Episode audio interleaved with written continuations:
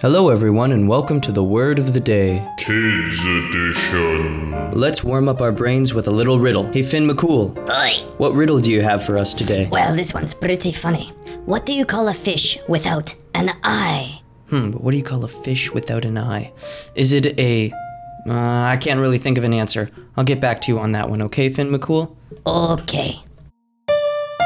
And now for the word of the day.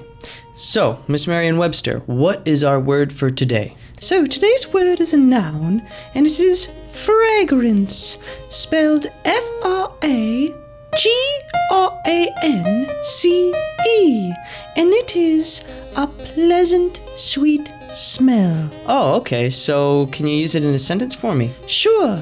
Here, do you see this? Oh, yeah, it's a cool little beautiful flower. Indeed, it is a rose. Now smell it. Mmm, that smells good. Yes, you are smelling that flower's wonderful fragrance. Oh, so that's what I'm smelling. It's its fragrance. Absolutely. Oh, well, thanks for making that clear to me, Miss Marion Webster. No problem. I'll be back tomorrow for a little bit more. Excellent. So now it's time for the answer to our riddle of the day.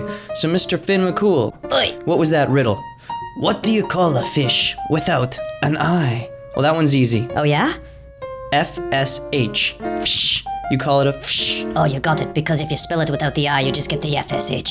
Psh. Ah, right. You can't trick me, Mr. Finn McCool. Well, I'll try again tomorrow. Absolutely.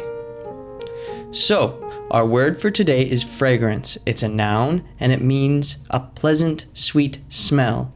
It's spelled F R A G R A N C E.